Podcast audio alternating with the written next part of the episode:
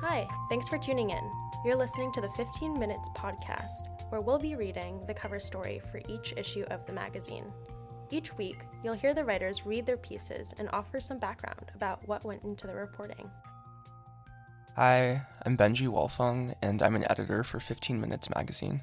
I'm Henry Lear, and I'm a writer at 15 Minutes magazine. This week, we read about Treeland, a planned graduate student housing complex that Harvard intended to build in the Riverside neighborhood in 1970 until grassroots resistance led it to scrap the project altogether. It would be the last time that Harvard tried to expand into Cambridge. Treeland, the high rises Harvard never built. On June 11, 1970, Harvard's 319th commencement ground to a halt. Graduating senior Steven J. Kelman, class of 1970, was delivering a speech where he talked about the oppressed people of the world, Saundra Graham recalled.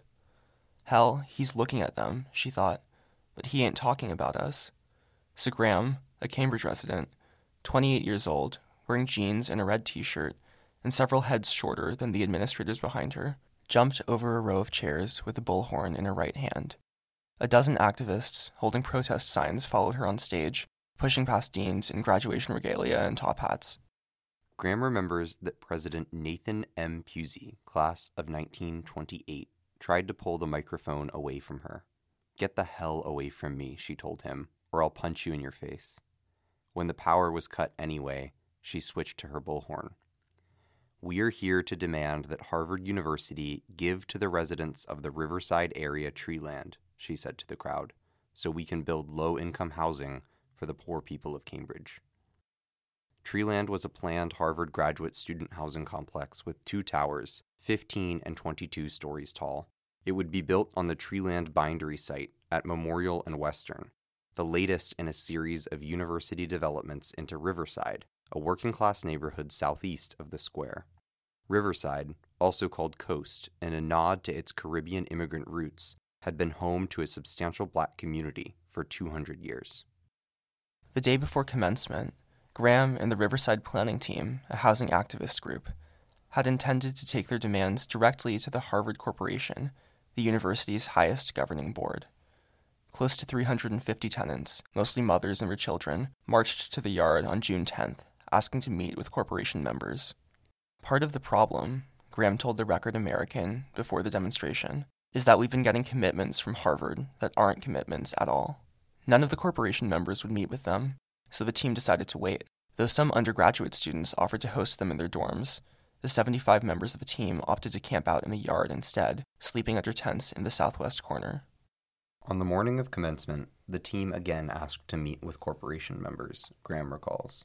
They heard nothing. Seeing few options for getting through to Harvard's decision makers, the group decided to stage a protest during the event. We have been here longer than you'll ever be here, Graham continued through her bullhorn to an audience split between cheers and boos, and we're not going to move because of you. Eventually, Pusey stepped back up to the mic. Members of the Harvard Corporation have very generously volunteered to go to University Hall to meet with this group, in which case we go forward, he told the crowd to applause. Several members of the Harvard Corporation sat down with the activists in a lecture hall to review their list of demands. After hours of deliberation, they reached an agreement. The university would commit to building low income housing, but not on the Treeland site, Graham remembers them telling her. They told us that the land was too valuable for low income people, she says. But by October 1971, Harvard had scrapped its plans for the enormous housing development, in part due to months of pressure from Graham and her team. Today, a public park stands where Treeland would have been. Graham, who later became the first black woman on the Cambridge City Council, as well as the first black woman to represent Cambridge in the state legislature, is 81 now. When we knock on the door of the Riverside home she has owned for 45 years, she answers in a fuzzy gray robe. She still goes to community meetings and she still says exactly what she thinks. Of the corporation members she met with, after the commencement protest, she says, their faces were blank, like they'd never heard of low income people. And of Riverside now, the community is gone, Graham says. There's only a few of us left. Today, Harvard students may know Riverside as the neighborhood they have to walk through to get to Whole Foods, full of leafy streets and renovated homes. Despite the success of activists like Graham in halting Harvard's development there, other forces, like growing student populations, aggressive real estate development, and regulatory changes like the end of rent control, continued to gentrify the neighborhood and push residents out. But the Treeland fight still marked an important episode in both Riverside and Harvard's history. The fight was a rare instance of grassroots activism that derailed a major project in just over a year, and just about the final episode in Harvard's expansion in Cambridge. Hundreds of archival Harvard documents, recently unsealed after a 50 year moratorium, and interviews with longtime Riverside residents illustrate the rise and rapid fall of the Treeland Project. They depict the impact sustained activism had on a powerful university eager to expand yet equally wary of negative publicity. As the university has developed in Allston, it has used similar techniques to gain a foothold, even as it has made a concerted effort to incorporate community input. Understanding what happened in Riverside may cast light on Harvard's continued expansion across the river and into the 21st century.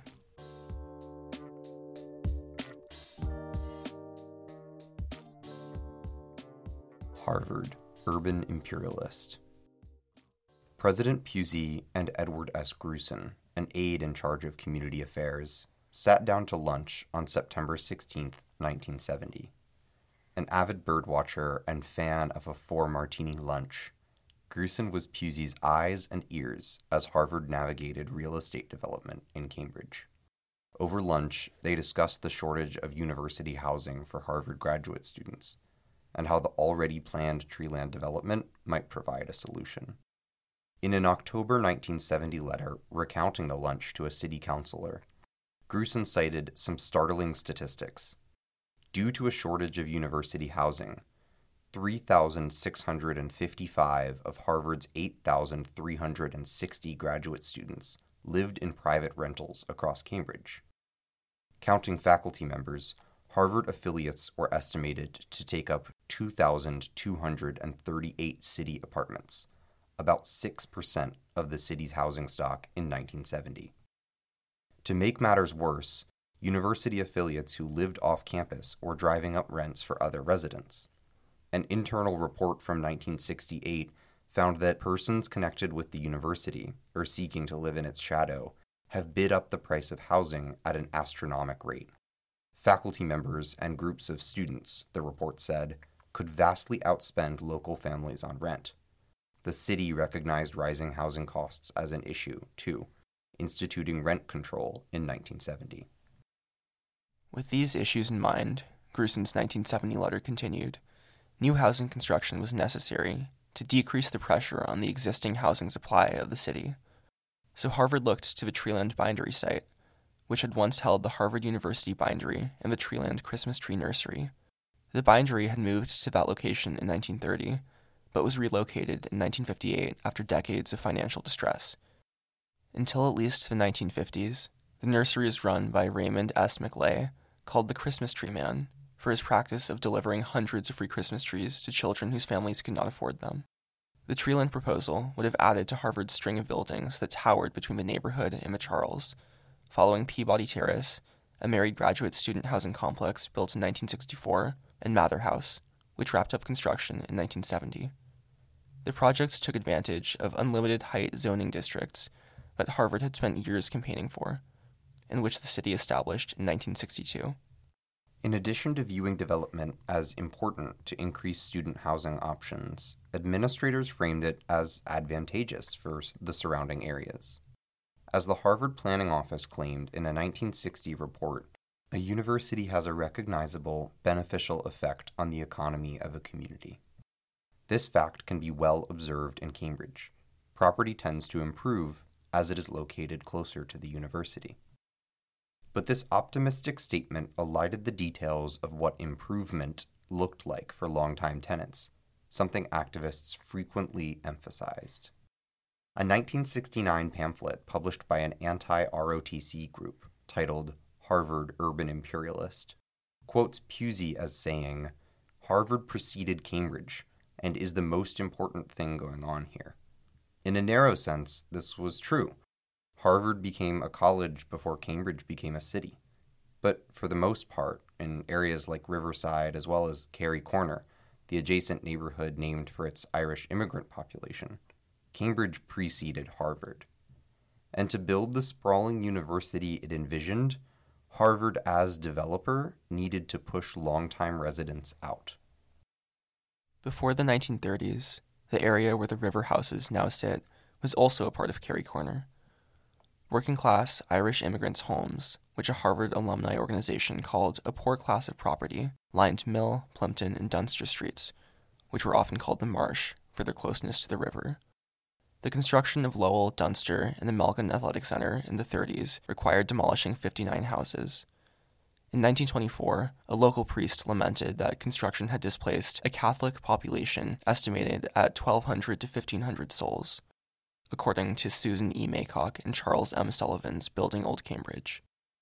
This process accelerated when Pusey became university president in 1953. His tenure was an era of prolific building, Maycock and Sullivan write.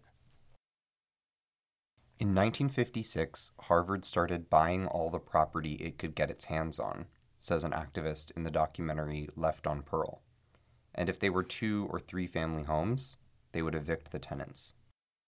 To build Leverett, Quincy, Mather, and Peabody Terrace, Harvard destroyed 104 more buildings. In all, the construction of the new house system and Peabody Terrace evicted and displaced more than 300 families. When Harvard purchased a new building in a residential neighborhood, it did not always demolish it immediately.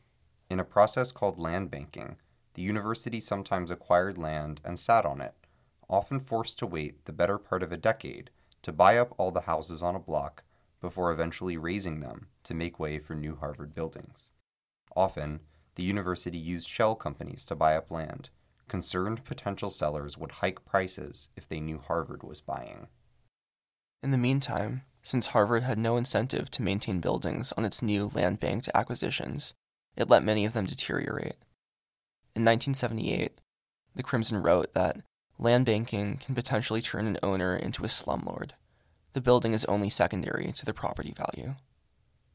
Harvard was a shitty landlord because they didn't keep up the buildings, recalls Judith E. Smith, class of 1970, then an undergraduate at Radcliffe involved with feminist organizing.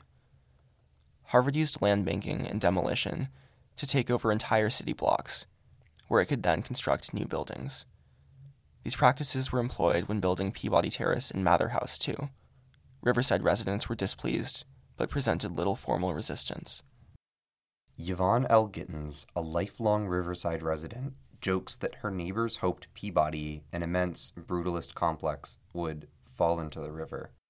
According to one study, Peabody's architects could have fit the same amount of units and parking in four story buildings rather than its 22 story, three tower footprint. That is, the structure's excesses stemmed less from necessity than aesthetic preference. Some black and Irish families felt they had been pushed aside to make room for the construction of Mather in 1970, the Crimson wrote in a 1995 retrospection. But despite this discontent, opposition was rarely vocal. Riverside residents weren't organized then, Graham says. The university had no reason to believe its next housing development would face any substantial pushback. In fact, according to Harvard professor Suzanne P. Blier, who teaches a course on the history of Harvard Square, Mather's construction came with an aura of authority. She describes Mather's location on the border between Harvard and the surrounding communities as communicating that we're here and we're here to stay. Harvard began to move ahead with its decades old strategy of land banking and wrecking ball development to build Treeland, one of its most ambitious projects to date. Harvard had bought up the whole front of the river, says an activist in Left on Pearl.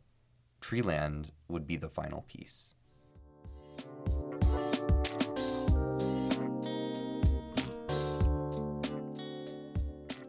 One thing after another.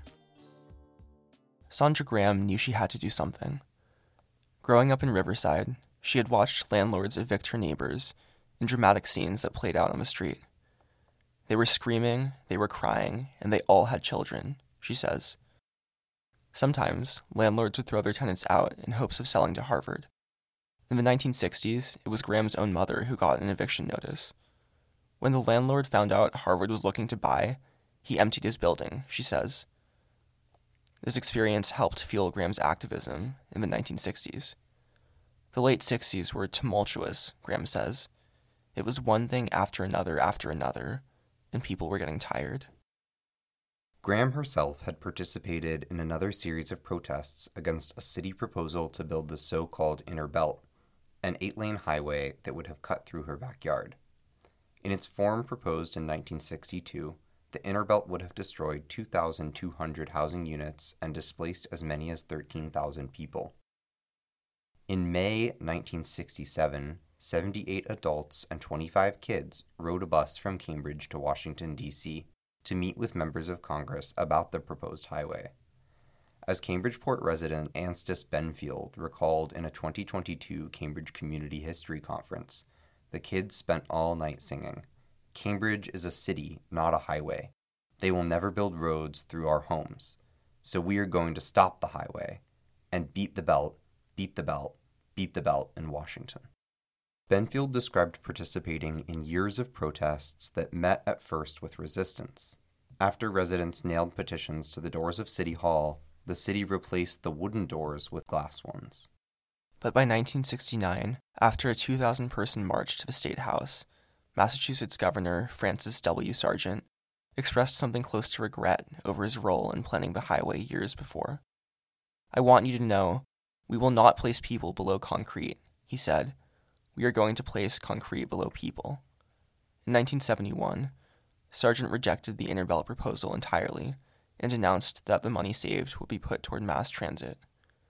Community organizing against the Inner Belt paralleled the pushback Harvard began to receive from its working class neighbors in Boston. While the Inner Belt was scrapped, Harvard continued developing.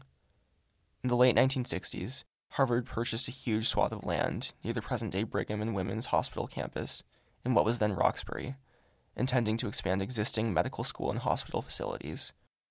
As the university moved to evict the tenants and demolish their homes, residents began to organize with Harvard students.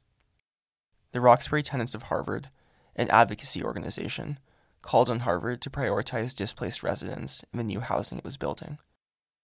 In a November 1969 letter, Robert S. Parks, the organization's president, pressed Grusin, Pusey's aide for community affairs, to budge on points the group deemed unacceptable high rents and apartments too small to fit larger families. What Harvard considered affordable rent still posed a great hardship for many low income families, Parks wrote. This, he asserted, is not low income housing.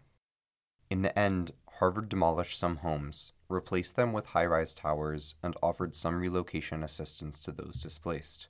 Families who had their home destroyed and were forced to relocate to a new high rise were offered $400, the equivalent of a little over $3,000 today. In Riverside, discontent was beginning to mount. We were just being chased all over the place by Harvard, Graham says. I said, Nuh This has got to be a David and Goliath. We've got to get them somehow. As the looming Peabody and Mather cast long shadows over the neighborhood and evictions kept coming, Graham and her neighbors started to informally organize. If we knew someone was getting evicted, we would call each other, she says, in an attempt to stop the eviction from occurring. She also worked with Harvard students, who informed her of the latest on the university's development plans. Around the same time, student activism on campus was reaching a fever pitch. In 1969, Pusey had ordered a violent police crackdown on students occupying University Hall to protest ROTC in the Vietnam War. In the spring of 1970, members of Students for a Democratic Society across 416 campuses went on strike. At Harvard, they advocated for anti war demands, a Black Studies department, and an end to expansion in Riverside. In April of 1970, an anti war protest swelled to a 3,000 person riot on Mount Auburn Street, where 300 people were injured. In the fray, students pelted nearly 1,200 police officers with bricks and rocks. The police responded by firing tear gas into Quincy and Lowell courtyards and into the interior of Adams House, where, the Crimson wrote, gas fumes choked students in Claverly. 1970 represented a climactic point for activism on and around campus, the culmination of years of pressure on Harvard to concede to myriad demands.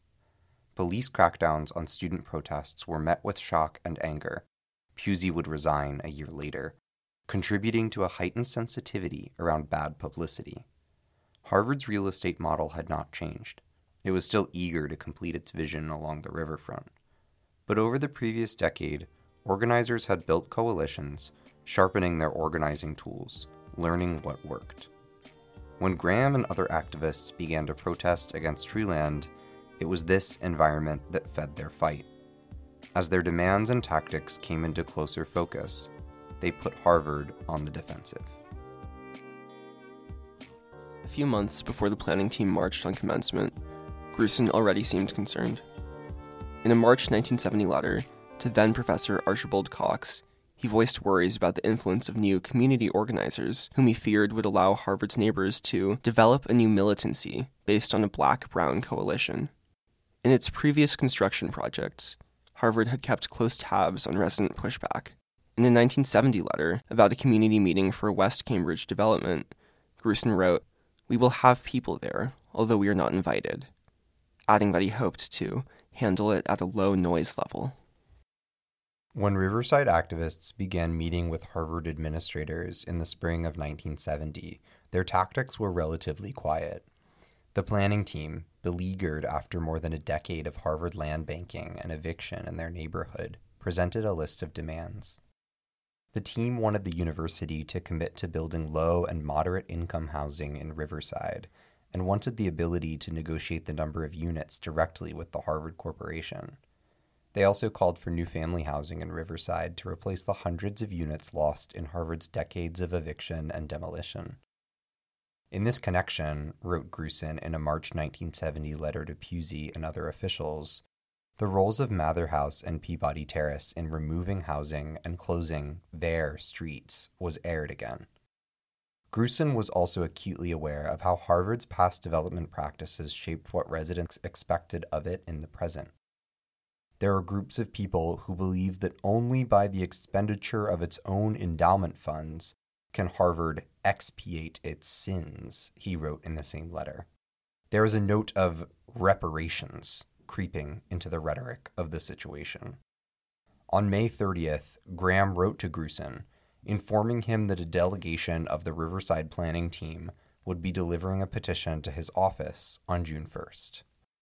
We will deliver the petition on Monday and expect the response of the corporation by 5 p.m. Wednesday, June 10th, she wrote. At that time, we will return for their answer. The petition demanded that Harvard construct low income housing on the Treeland site, and that, in the meantime, Harvard allocate 500 Peabody Terrace apartments to families threatened with eviction or struggling to pay rent. These demands, Graham wrote, are essential if Harvard is to demonstrate that it has a commitment beyond words to rectify the damage done to the low income residents of Riverside by Harvard's expansion. On June 10th, members of the team did return, but received no answer from administrators. Determined to make their voices heard, they spent the night in the yard and disrupted commencement the next day. After their protest, administrators began to take Riverside activists more seriously. Throughout the summer, the activists continued to leverage public attention to put pressure on the university, with Saundra Graham making appearances on TV and the radio.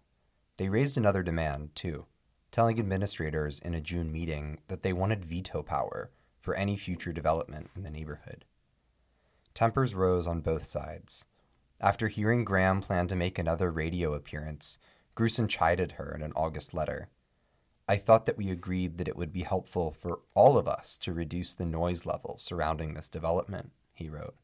What a jerk, Graham recalls. It was like talking to a five year old. In a July 1970 letter, Grusin wrote to WKBG TV to correct errors after Graham appeared on their air, insisting Riverside was a mixed, complicated neighborhood for which no one group could speak. Around the same time, he told Pusey that he worried the Riverside planning team would demonstrate outside his office.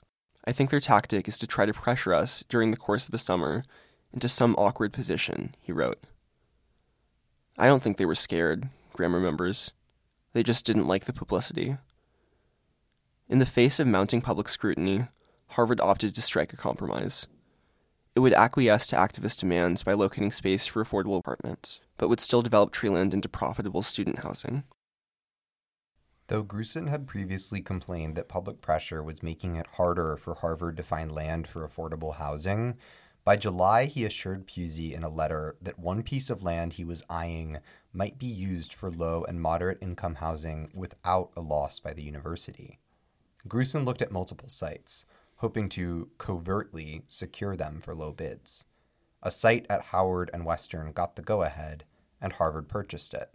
At long last, Grusin wrote to Pusey in December 1970, the Riverside people have agreed with us on a developer for the parcel of land at Howard Street and Western Avenue. Harvard's approach was softening. The university had moved from dismissing the activists' framework to accepting at least some of their demands. Harvard still planned to build on Treeland, even if Grusin expected a fuss when we try to build for ourselves on that site, he wrote in the same letter. Regardless, he swore he would make it clear that the Treeland bindery site is not available for housing for the community. On March 1st, 1971, Harvard voted to authorize the preparation of Treeland construction documents. Still, continued pressure from activists and the negative publicity it threatened to generate pushed Harvard to bend even more toward resident demands. In a September 1970 letter, Grusin updated the Riverside planning team on a recently acquired Harvard property that would focus on housing elderly low income tenants. The university wants to encourage the idea proposed by the Riverside planning team, he wrote, referring to the team's suggestions that tenants be chosen by the community and determine the building's management policies. On March 6, 1971, hundreds of Boston area women took over 888 Memorial Drive, a building used for storage on the Treeland site, and refused to leave until Harvard committed to the creation of a women's center and low income housing on the property. The 10 day occupation garnered intense pushback from the administration amid increasing press coverage. On March 15th, a judge ordered police to arrest the women using whatever force necessary and not listen to those do gooders who say police brutality. Facing the prospect of violence and legal action, they left the day after. But they were able to use a $5,000 donation that they had received during the occupation to put a down payment on what would later become the Cambridge Women's Center. To this day, the longest continuously operating women's center in the country. By the end of the summer, the future of the Treeland site was far less certain than before. Grusin wrote in August to Charles U. Daly, Harvard's vice president for government and community affairs, to float the option of building mixed income housing on the site. Even the low income housing the university had built on River and Howard as a quid pro quo, he wrote, had not been enough to quell protests. During the last year, we were never able to deflect the neighbors' demands for at least part of the Treeland bindery site, Grusin added, probably because we were unwilling to take a stand and risk another disruption during Mr. Pusey's last year. In September, Harvard worked to place tenants in some of its other affordable housing sites. They passed this responsibility to the Cambridge Corporation, a community development and housing organization, which told Harvard administrators it was working with Graham to reach all possible eligible black residents of Riverside.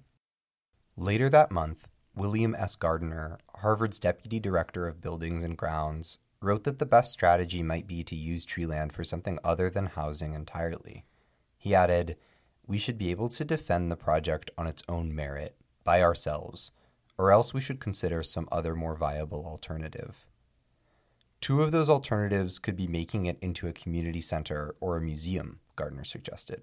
Another possible step that he hoped would be less controversial than the Riverside project was building across the river in Allston.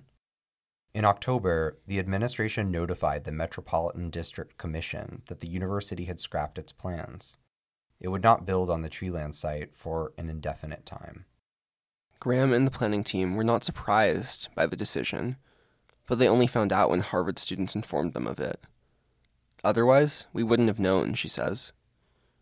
Daly released a report a year later announcing an 18 month moratorium on further land acquisition in Cambridge. For at least that much time, he wrote, neither Harvard University nor its agents will purchase a single piece of residential property in Cambridge outside a defined area that hewed closely to campus. Daly wrote that this decision was based on moral commitment, enlightened self interest, and the knowledge that urban institutions neither can nor should live in isolation. Although the moratorium later expired, the university would not buy up riverside properties in the same way again. In this part of Cambridge, Harvard's era of expansion was effectively over.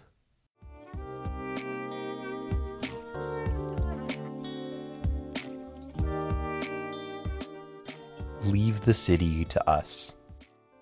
Yvonne L. Gittens, a longtime Riverside resident and former director of the Cambridge Community Center, where she is affectionately known as Miss G, gets several calls and texts a day. Pamphlets from real estate brokerages pour into her mailbox. Each asks if she'd sell her home and for how much. She sighs. I don't answer most of them. Today I got a text message, and instead of hitting delete, I hit redial. The guy called me back and I said, not interested.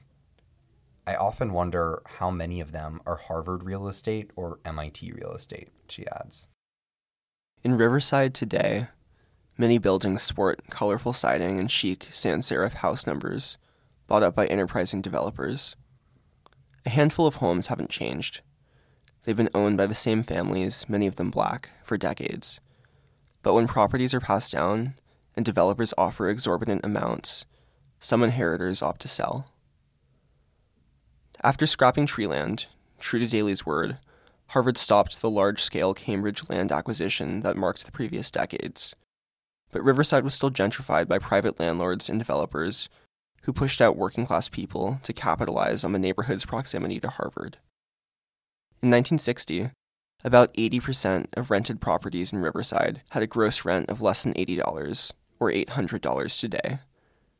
By 2000, that portion dropped to 26%. Until 1980, more than a third of Riverside residents were black.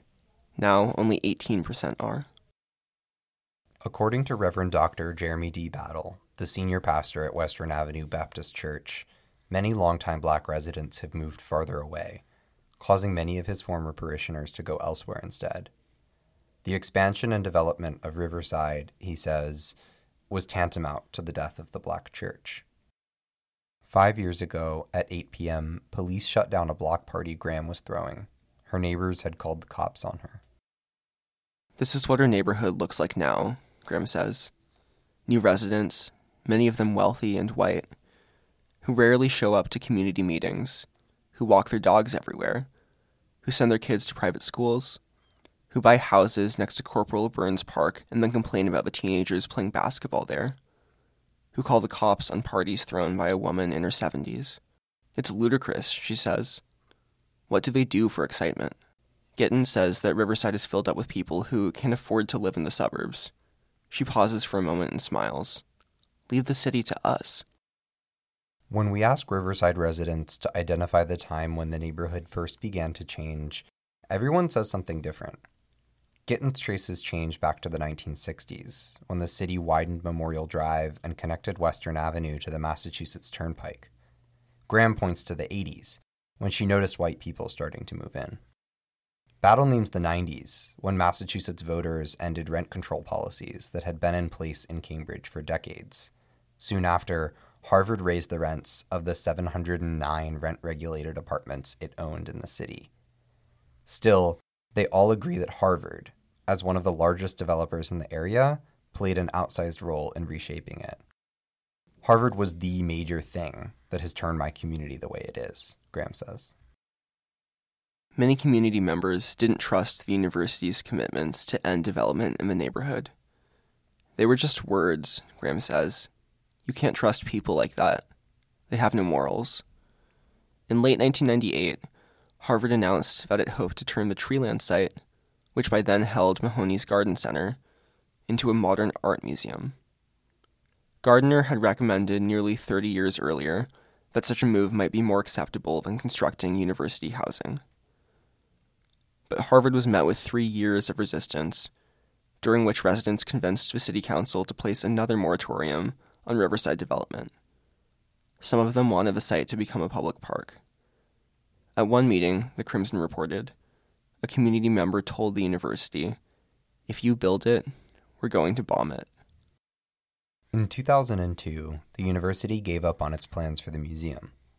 In 2010, as part of an agreement between Harvard, Cambridge, and the Riverside neighborhood, the lot became a public park. In recent years, Harvard has also invested in Boston area affordable housing, such as the Harvard Local Housing Collaborative, which has put more than $40 million into the preservation and creation of affordable housing over the past two decades. Harvard hasn't tried to expand into Riverside for two decades, but in the neighborhood, bitter memories still linger. Alex, a lifelong Riverside resident who wishes to be identified only by his first name, was born there in the 80s. On a sunny afternoon, we stand on the sidewalk and talk about his home. It's a different community now, he tells us. Money came in and changed everything. He gestures toward the Peabody Terrace Towers visible from nearly every street in Riverside. Harvard's the big bad wolf around here, he says. They've got all the money, so they can push people out.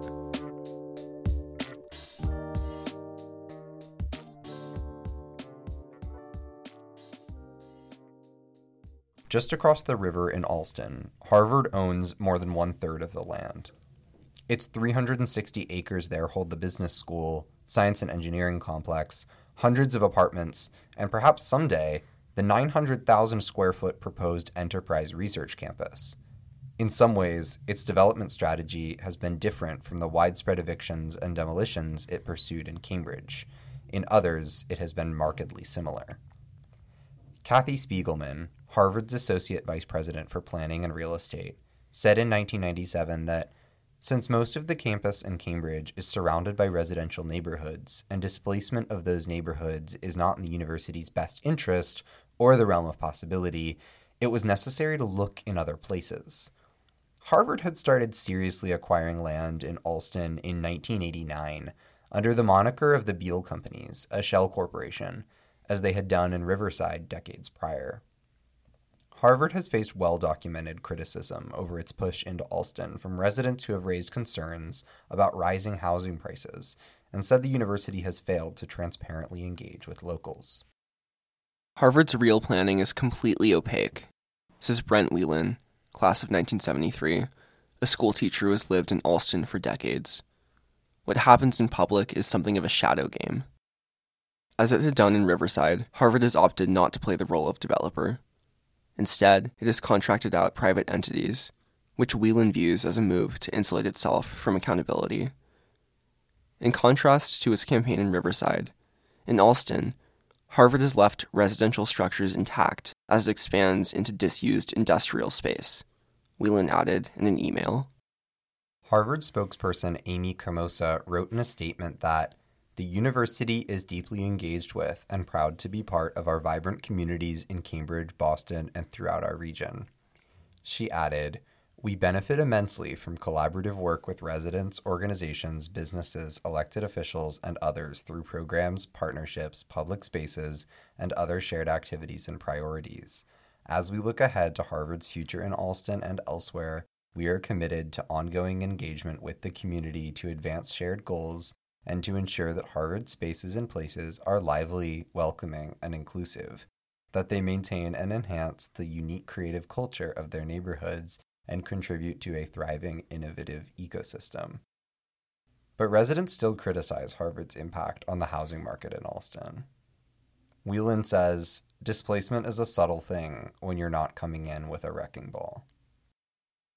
During the Pusey era, Harvard espoused the idea that its real estate construction would benefit the economic outlook of all its neighbors.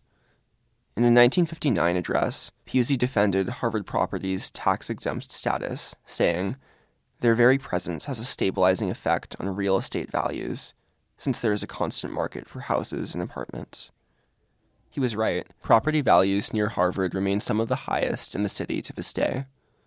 But this idea erases the underbelly of the university as developer. and ignores that the large scale eviction and demolition campaign it waged on Riverside was fundamentally necessary for its profits. To build Harvard facilities and dorms, or make nearby development more attractive. The university needed to cast families onto the street and demolish their homes. The project that would have been Treeland came and went. Longtime residents aside, and there are few of them left. Most people don't remember what happened there. At least at first, Grusin's correspondence suggests a university confident in this, that the people they are fighting have nothing important to say, or, anyway, no platform from which to say it. But the residents who organized against the development knew that even if their homes were not directly under threat, the impact tremors it would have left on their neighborhood were too much to let pass. When Harvard pushed its vision of what Pusey called a city within a city, the city on the outside, just once, in this specific way, forced the university to listen. Harvard, too, has moved on. The people it displaced didn't have the choice. At the end of her visit with Graham, we thank her for hosting us looking at the family photos covering the walls as we turn to go.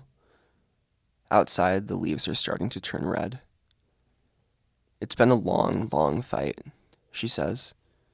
And if you don't want to be in it for the long haul, don't come.